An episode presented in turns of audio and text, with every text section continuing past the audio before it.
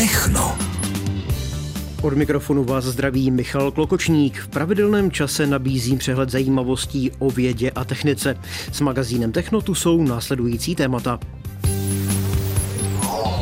Techno.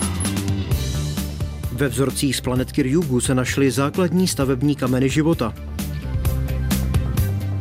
Na nebi budou k vidění noční svítící oblaka i vzácné seskupení planet a měsíce. Národní muzeum bude v Terezíně restaurovat 20 vzácných předmětů ze Sýrie.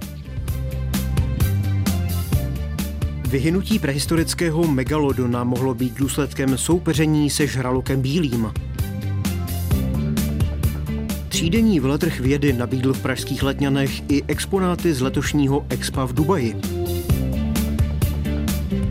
Meteostanice na půdě jazykového gymnázia na Sleském předměstí v Hradci Králové sbírá data pro celý svět i britské království. Tyto zajímavosti nabídne magazín Techno.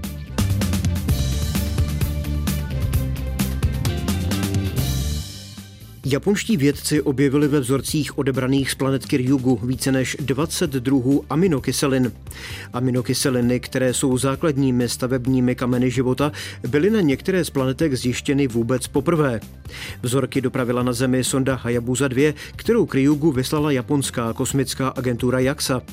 Hayabusa 2 se vydala na cestu k planetce, která je vzdálená kolem 300 milionů kilometrů od Země a jejíž stáří se odhaduje na 4,6 miliardy let v prosinci 2014. K cíli dorazila v polovině roku 2018 po letu vesmírem trvajícím 3,5 roku. Na podzim téhož roku pak zahájila plnění záměru celého projektu hledat stopy původu sluneční soustavy.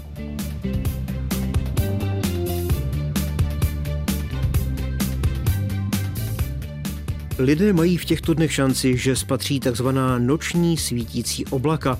Působivý úkaz se každoročně objevuje v týdnech kolem slunovratu, k vidění bývá do počátku srpna.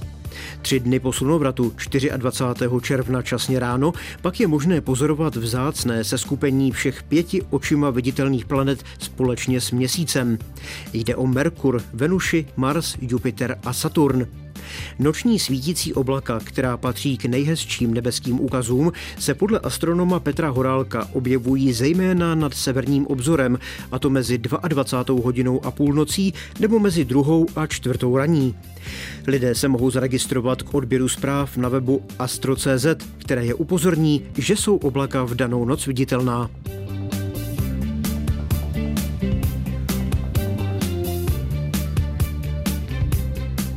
Národní muzeum přivezlo 20 vzácných sbírkových předmětů ze Sýrie, z nich některé jsou staré až 4 tisíce let. Odborníci je budou restaurovat v Terezíně. Artefakty pocházejí z doby bronzové a antiky. Transport z Damašku se uskutečnil za pomoci armády České republiky. Novinářům to v restaurátorské dílně Národního muzea v Terezíně řekl ředitel muzea Michal Lukeš. Mezi předměty je poškozená socha z Palmíry, bronzová jehlice z Ugaritu nebo tři kamenné náhrobní reliefy z Palmíry. Práce na restaurování potrvají rok a přítomní u nich budou syrští odborníci. Po dokončení prací artefakty nevyčíslitelné historické hodnoty vystaví Národní muzeum a poté se vrátí zpátky do Sýrie.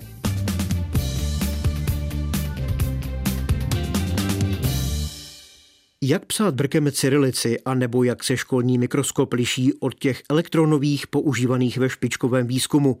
I to se mohli dozvědět návštěvníci veletrhu vědy, který probíhal začátkem června v pražských Letňanech.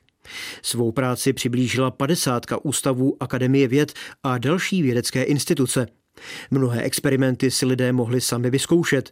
K nejatraktivnějším určitě patřily úspěšné exponáty z letošního Expa v Dubaji, natáčela Eva Kézrová.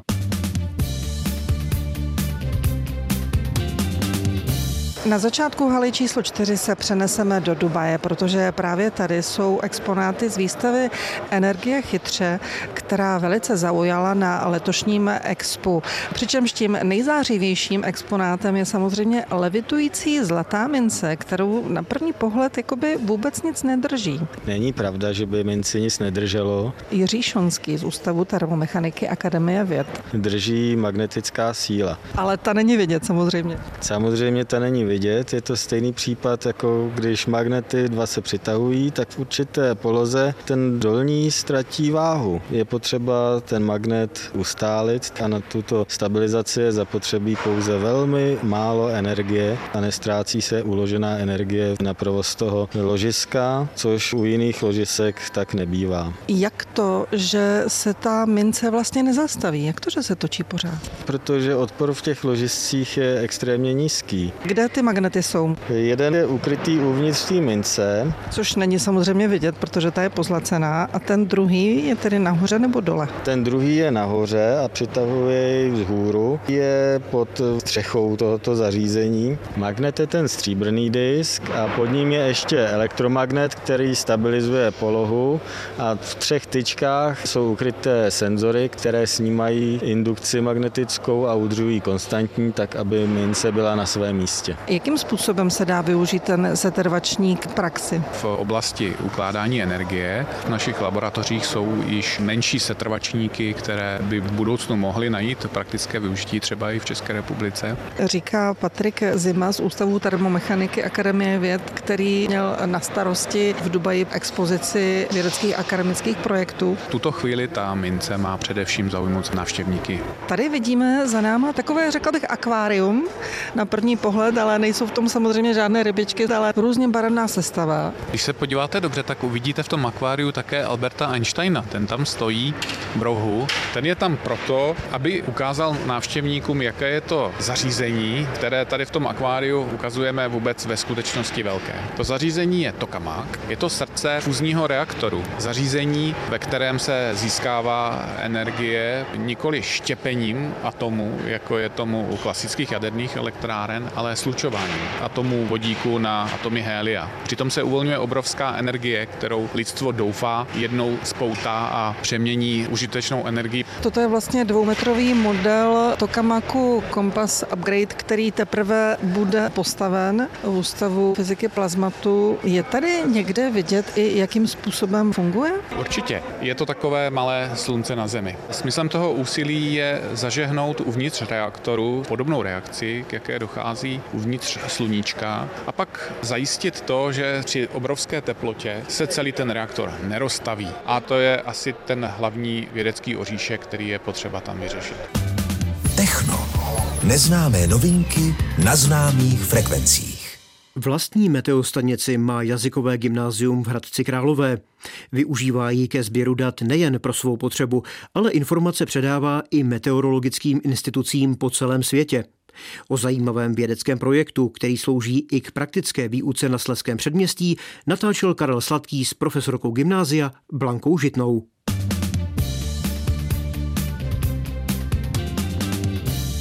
Instalovali jsme ji na dvoře školy proto, aby jsme mohli vlastně dělat zase další projektovou výuku a mohli sledovat chod počasí jednak nad naší školou, ale abychom také mohli získávat data od dalších organizací, protože my jsme tedy propojeni téměř do celého světa. Takže tento projekt slouží k praktické výuce meteorologie? Na naší škole probíhá taková akce, která se nazývá Tvořivá klávesnice. Je to taková projektová výuka, kdy studenti musí připravit zhruba 15 až 20 stránkovou práci, něco jako je bakalářská práce nebo diplomová práce. A takže takovou nějakou vědeckou práci mají zpracovat a musí potom obhájit. Aby měli další možnosti dát pro tady tu práci, tak jsme tady zřídili tu meteorologickou stanici. Pro jaké meteorologické instituce sbírají ta data? Jsme tedy propojeni do velké velké části světa. Sbíráme data pro privátní meteorologické instituce jednak ve Spolkové republice Německo, kde jich je obrovské množství, potom pro další meteorologické stanice ve Spojených státech amerických a asi nejvíc jsme hrdí na to, že jsme v podstatě propojeni do Velké Británie, kde tedy sbíráme data pro britskou meteorologickou kancelář, čili víceméně pro britskou vládu. My musíme zaručit, že vlastně naše meteorologická stanice bude fungovat 24 hodin denně, bude připojená na internet, aby aby oni mohli ta data sbírat a my si tím pádem zase za odměnu můžeme sbírat vlastně jejich data. Takže pokud by student chtěl zpracovávat nějakou práci ohledně podnebí ve Spojených státech, tak má možnost si vybrat z mnoha měst a z mnoha oblastí Spojených států a nějakým způsobem to třeba porovnávat. Hmm. Myslíte si, že meteorologické stanice mají budoucnost, když to tak sledujete? Tak určitě ano. Zajímavé je, že v České republice zrovna tyto meteorologické stanice nejsou příliš početné a pokud jsem se dívala, tak je to v řádu desítek, které jsou takhle na nás napojeny nebo na celou tu síť těch meteorologických organizací a myslím si, že je to zajímavé i pro ostatní lidi a můžou podle toho třeba i určovat počasí, které může k nám přijít nebo něco podobného. Vědecko-technické novinky na vlnách Českého rozhlasu Hradec Králové. Prehistorický boj o potravu možná před třemi miliony let přispěl k vyhnutí obřího žraloka megalodona. Výzkum fosilních zubů tohoto oceánského obra naznačuje, že o jídlo musel soupeřit s velkým bílým žralokem. Uvádí to studie, o které informoval server BBC News. Kromě boje o snižující se populace velryb mohly ve vyhynutí megalodona sehrát roli i jiné faktory. Vyhynutí největšího žraloka, který kdy žil, je pro vědce dlouhodobě záhadou. Navrhli mnoho možných příčin, včetně ztráty životního prostředí, úbytku kořisti a environmentálních tlaků, například změny mořské hladiny. V nejnovější studii vědci analyzovali izotopy zinku v zubech žijících i vyhnulých žraloků, aby pochopili stravu dávno vyhnulého predátora.